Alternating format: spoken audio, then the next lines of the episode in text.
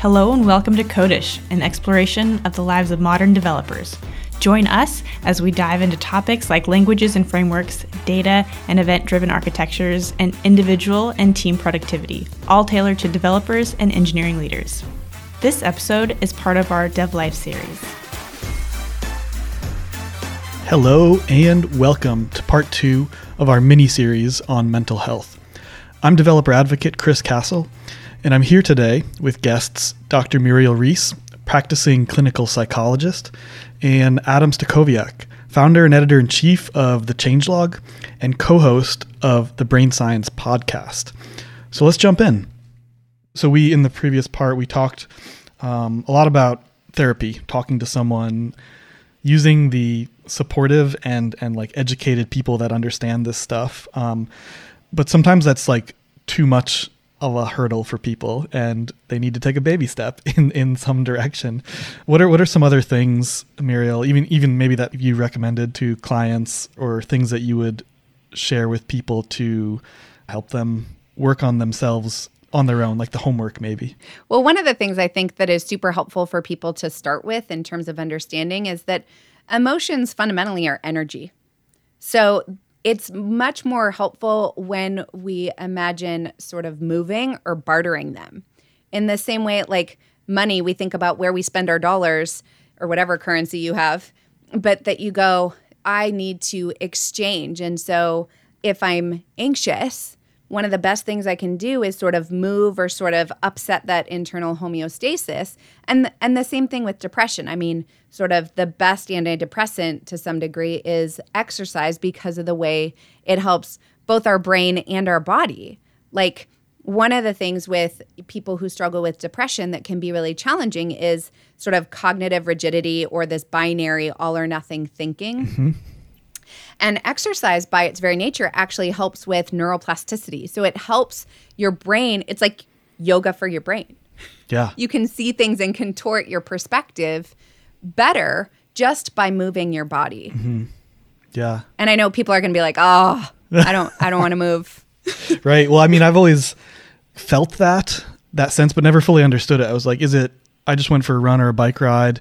Do I feel better because you know my body just produced whatever like the hormones are that make me feel good, um, or is it because I've focused on something different, right? Like I've been focusing on the pursuit of running or, or biking or whatever it is, rather than ruminating on something, or is it something else? Like never fully understood it. So that was interesting. Yeah. Kind of all that. Like we did a show on that in particular, like stepping away to get unstuck, and that's kind of what it is. Is like you you know, you need that gap, even with rumination. Like you would just sit there and mull over it and just all these, and you'll start to make up different scenarios that just aren't true or are true, and they're just more so far more severe than you they really are. And exercise alone, and we're not saying, and I think Muriel too is not saying like it'd be great to have this exercise body and do all these different things. It's, it's not even about your body. It's about just getting out there and just moving beyond just simply your desk or just taking a walk, just being active in any sort of way, not so much to be physically fit or any of these things, just more so just because your body and your brain really thrive when you do so. You know, one, physically, physical health, but then two, your brain really needs that that motion. And as you mentioned, Chris, you probably feel better because you stepped away and you focused on different things and you gave your brain that opportunity to sort of like think about different things and come back to whatever it was you were struggling with with a different perspective. Yeah, and Adam, you're spot on. It's it's not even just like strenuous exercise. I mean, like just not being sedentary. Yeah. I mean, one of the sort of ramifications in my life from COVID was really just not moving. I mean, there aren't that many steps throughout my home. Yeah. Either that or my I'll I'll leave my phone in the other room so it doesn't count them. yeah, right. My step count is in nowhere near the range it was before. And, you know, really just walking is a twofold gig. And that being outside, again, has an, you have access to upset the homeostasis. And here in the Pacific Northwest, you know, it can be challenging, especially certain months when it's, you know, a little drearier, rainier, etc. And I always encourage people to just gear up and be like, you just need to be outside. And so, again, if I'm going, how do I, I make the sort of goal so small that it doesn't really feel hard, it would be like, can I just put two feet outdoors? Like I don't need to walk, but I'm more likely to walk if I'm outside my doors than I am inside my doors.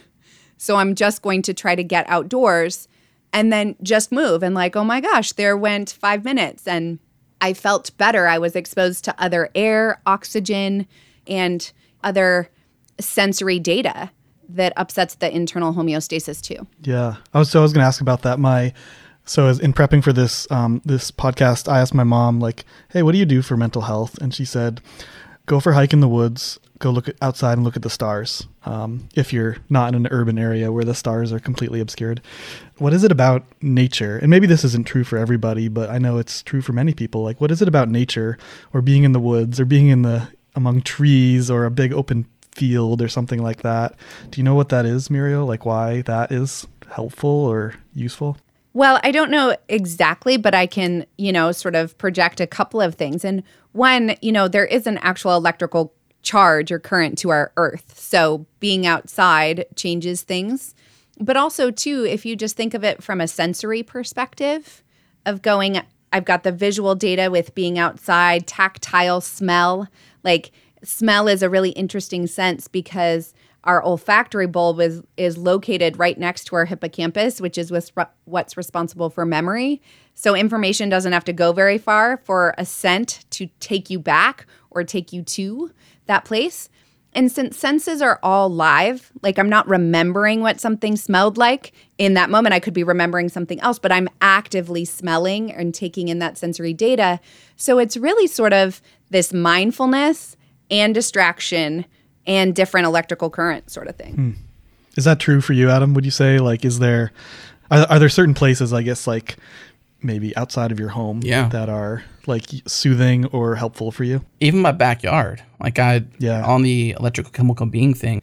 And so there is uh, this phenomena of being able to step out into grass or earth and have your physical feet, not your shoes, but your physical feet touch the earth. There is something that happens physiologically as a result of that. And so I thrive there. Like that's why I love to mountain bike. It's a lot of different mental challenges, it's physical challenges. I mean, there's so many things that I like about that particular practice because one, it's physically challenging. Two, I get out into nature. And I think I like to disrupt my days by going out into the world and not just like sitting here in my studio because that's pretty easy. Doesn't require much effort. It's about 30 to 40 steps from my bedroom to my studio. You know, it doesn't take much to get to where I'm at. So if I just wanted to do this, it would be easy to just do this. But definitely going out in nature for some reason, there's something too when you men- your mom mentioned stars. That's actually not that funny because it just shows you that you're in this big world and there's more than just simply what you're experiencing today. And I like what Mario says about this senses because, you know, talking about mindfulness and grounding, you know, that your senses are alive. You taste, you smell, you see, all these things are alive. It's not past memory. It's not rejiggered memory or something changed by emotion. Like these things are live. And so I think you kind of reconnect with where am I? Who am I? What am I doing today, right now? Because you can change tomorrow. And even the moment you're in now, you can't change yesterday. So as a human, we travel through time. And so that reminds me that what I have an opportunity to change is right now and tomorrow, not yesterday. So all I can do is move forward. It's a reminder of, I guess, our humanity. Yeah. And so, with that, you know, one of the other really helpful strategies that people can do is mindfulness, which mindfulness is really just orienting to the here and now, not whatever I'm imagining. And so, you know, for people, I can take this even a step further with when people are really struggling with anxiety or sort of panic. It's what we call grounding. And because those senses are all real time, that you actually sort of name, you know, three things you could see, smell, touch, taste, you know, or hear. So that that's like, oh, not all of this tornado that's going on in my head. Like, this is actually what's happening now. And so, you know, my brain's not fast forwarding or rewinding, imagining the past or imagining the catastrophic future. But like, no, here, now, we need to just do this. And sort of a support to that is also meditation.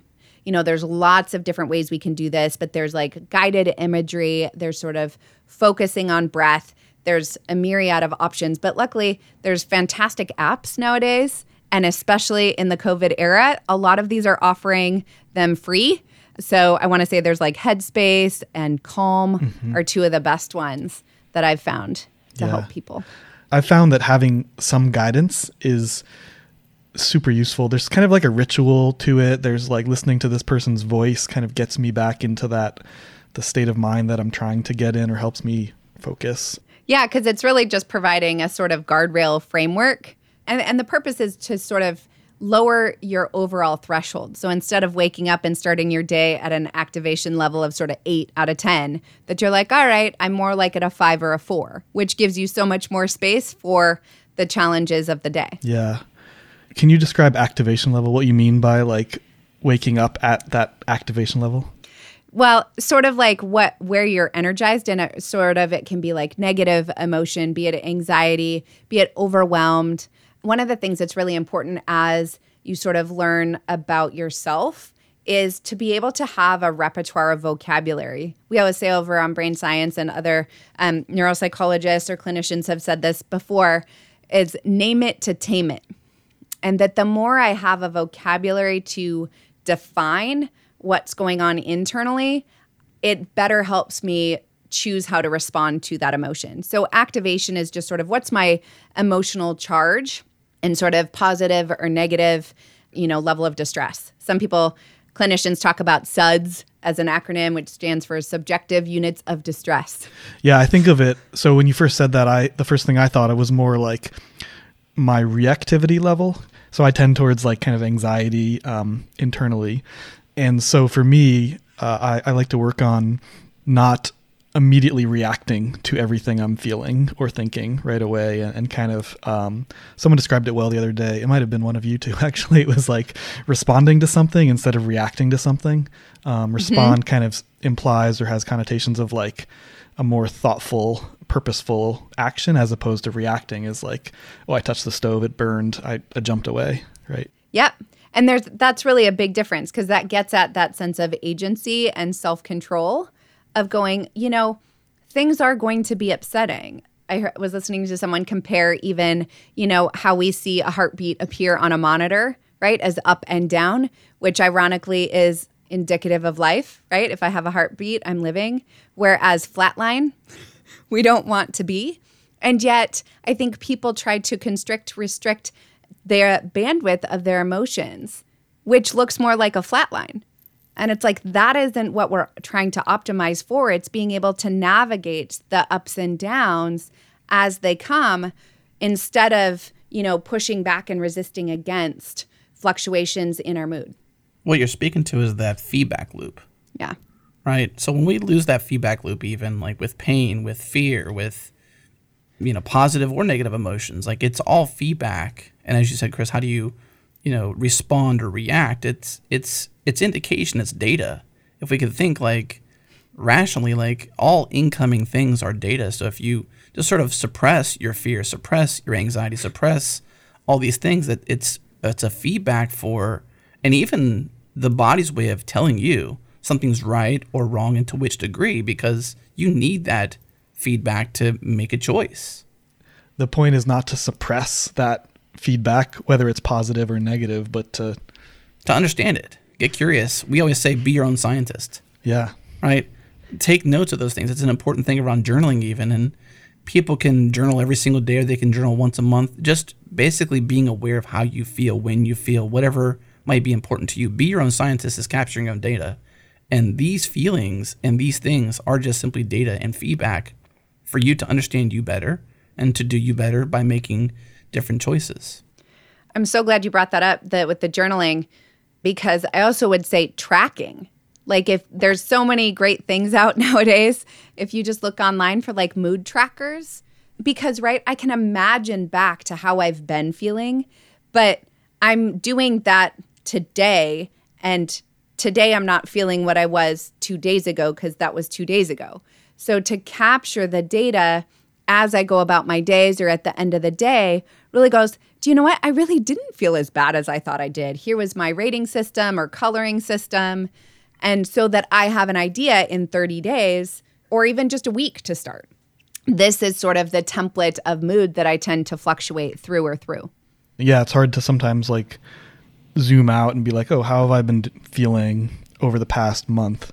But if you have if you have taken some notes or, or written some thoughts down, that can help a lot. I can give you a concrete example of this too. I used to use Day One, which is an app hmm. that essentially it's like a personal journal for just you. It's like blogging just for you, essentially. Mm-hmm. And I used to be far more diligent with it, and I was actually really impressed with old Adam.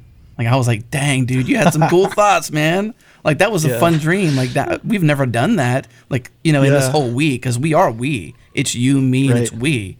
And like uh, that, we yeah. we have this sort of inner dialogue, and it. I asked Mireille on one show, I'm like, "Is that us being crazy when we speak to ourselves?" And you know, I was speaking to my old me essentially, or just like having this internal dialogue, like, you know, you weren't crazy. This was a fun thought. That was a fun idea. You know, and it reminded me of like hopeful Adam. You know, a time when I had maybe more resolve, more resilience, or a different train of thinking. And I think that's what journaling can offer. And I don't do it diligently, even though I've had that payout. I'm still not a habitual daily journaler. However, I can see the benefit in it because I even wrote this one. I think I might have shared it on, on a podcast, Mary. I was like, I wrote to future me, and it was amazing. Like I read it back to myself, and I like almost came to tears. Like old me, five, six years ago, whatever, was talking to me today, reading this old journal entry, and I was profoundly moved by it. It was it was amazing. So there are payouts, and that's uh, that's something that was personal and, and interesting to me. Like it did have that payout, and I was like, old Adam had hope, and he had great ideas, and I'm still that same Adam. It reminded me that Right. I'm still me. I'm still capable. Yeah. You know. You know, one of the things that I think is interesting tagging off that too is recognizing the value of visualization. Like our brains don't necessarily know the difference whether or not we sort of imagine something or we're actually doing it. It still has to run the same neural network, so to speak. This is why in athletics, a lot of sports teams, athletes use this to enhance their performance because it still activates the same sort of muscle memory. So, picturing yourself and going, where do I want to be? How do I want to feel? What do I want to be doing when this sort of mental health issue is no longer an issue in the same way? Like, how will I find freedom and what will my life look like? And how will I be able to function that is super appealing? Yeah.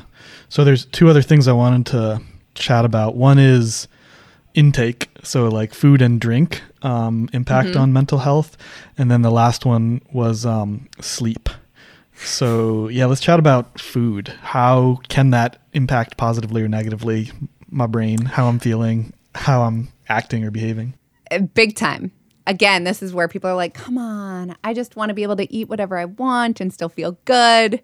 I'd say, like, you, well, you can, but like all things, it's like there's a cause and effect, and all of our bodies are designed differently. So, being your own scientist and paying attention, like, you know, I don't feel good after I eat dairy, or I don't feel good after I have gluten. It doesn't matter that I'm not celiac, you know, or am I eating a ton of processed foods or drinking, you know, you know, regular consumption of alcohol of sorts.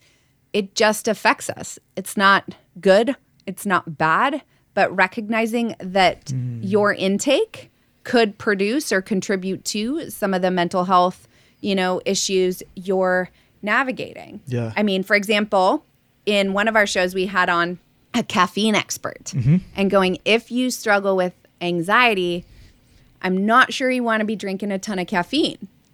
As she said, it's not bad, but like, how can you be, you know, deliberate, utilize that sense of agency and choice to go, what works for me? And I would ask you, is it worth it? Is the cost you pay to indulge or enjoy that, is it worth it? I had one of those days a couple days ago where I uh, had too much coffee, and that night I was lying in bed at like midnight, unable to get to sleep, ruminating about like something that happened at work that was kind of like getting me worked up, and I I tried to stop thinking about it, but it just kept coming back up. Yeah. Your comment though, Mireille, of is it worth it reminds me of the what are you optimizing for? And back to what you said about knowing yourself and what you value and what you're trying to do. Because if we all have goals, right, and we understand what, you know, maybe sleep or food intake or lack thereof may do to us and that whole is it worth it? That means that you've you have an understanding of who you are, who you want to be, who you're striving to be better at, the values in which you hold to get there, so that when you make these choices, well, should I drink that third or that cup of coffee at three in the afternoon? I like coffee, so maybe yeah, but is it worth it? Because I'm trying to optimize for a day tomorrow that's you know full of stuff, and I got to get good sleep tonight. So maybe the choice, and not criticizing you, Chris, but like that's what I mean. Like if you understand what you're trying to optimize for, then and if that's clear to you. So for us, it's like, what is clear? You know, expectation and clarity. If I have that for myself and others, I can navigate my choices, my values, the things I'm trying to do more easily because, well, if it was super clear to me of what I expected of myself tomorrow, and I know that a 3 p.m. dose of coffee or caffeine or whatever your choice may be impacts my sleep, I may choose differently because I'm optimizing for, because I have an understanding of who I am and what I value to make a different choice. Yeah. And so I want to bring back sleep and go, you know, sleep is significant. And, you know, I've looked at people who've, you know, come in with one sort of issue or another and realizing that their sleep is really out of whack and going, you know, you're probably going to need to follow up with your medical doctor about some of these things because I suspect that the issues you're struggling with are connected to that. So, a mental health issue could present and say, like, hey, it's anxiety, depression, stress, but let's make sure we rule that out, that that is not a contributing factor. Mm-hmm. And ironically, there are, are even therapies too for like insomnia as an actual issue to go help improve in that way. That's a behavioral strategy, not necessarily a medication, although medications are often used for insomnia. And like anything too, like uh, an athlete performs rituals on the daily to compete at the highest level. So every day, Michael Phelps won, you know, but he didn't just win at the Olympics. He won every day because that's how he practiced. And similarly, we do certain actions, whether it's at work, whether it's at play, and maybe with sleep is a ritual of some sort or some sort of common thing. Like for me, I have those things. Like if I'm off my beaten path, I'm probably not sleeping as well because I have certain habits I do that get my brain into motion. There's certain chemicals that get released in your brain as a, re- as a result of that, and caffeine inhibits that sleep neurotransmitter to take place. It numbs it essentially those kinds of things, those patterns can be very helpful. Like for me, you know, maybe uh, a shower in the evening before I go to bed, or certain things that kick me into gear to say, okay, Adam, it's time to get into rest mode. And if I don't do those things, it's like, well, it's kind of like a broken record. Like it just doesn't play right. Yeah, it's like you've been bounced out of your happy path. Exactly.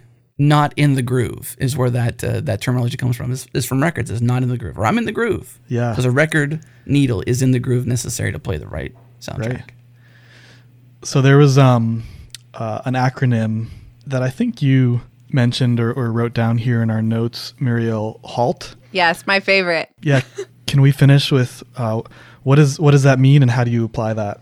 So HALT is significant because it doesn't matter your age, your capacity, competency, skills, etc. These four things will always affect sort of how you respond throughout your days. And that is are you hungry? Are you angry? Are you lonely or tired? Halt. And if one or more of those things are true, that likely is going to influence your perception and how you manage yourself and your work responsibilities and relationships. Right? I mean, that's why we hear things like hangry, right? yep. Because I got the the hybrid of being hungry and angry and going, look, like we are electrochemical beings and without i mean i wouldn't expect to go get in my car if i had an empty gas tank. So why in the world would i expect that without food as fuel i can actually do my day? And you know anger is just sort of like you know can be my car is in park and i'm spinning the wheels revving the engine. So it just is too much energy as opposed to going what can i do? And that's why asking yourself questions is one of the best places to start. And like, what do I notice about myself? Where do I get stuck? What's challenging? You know, why is it whenever I leave, you know, that manager's office or this, you know, family friend's house, I don't feel so good?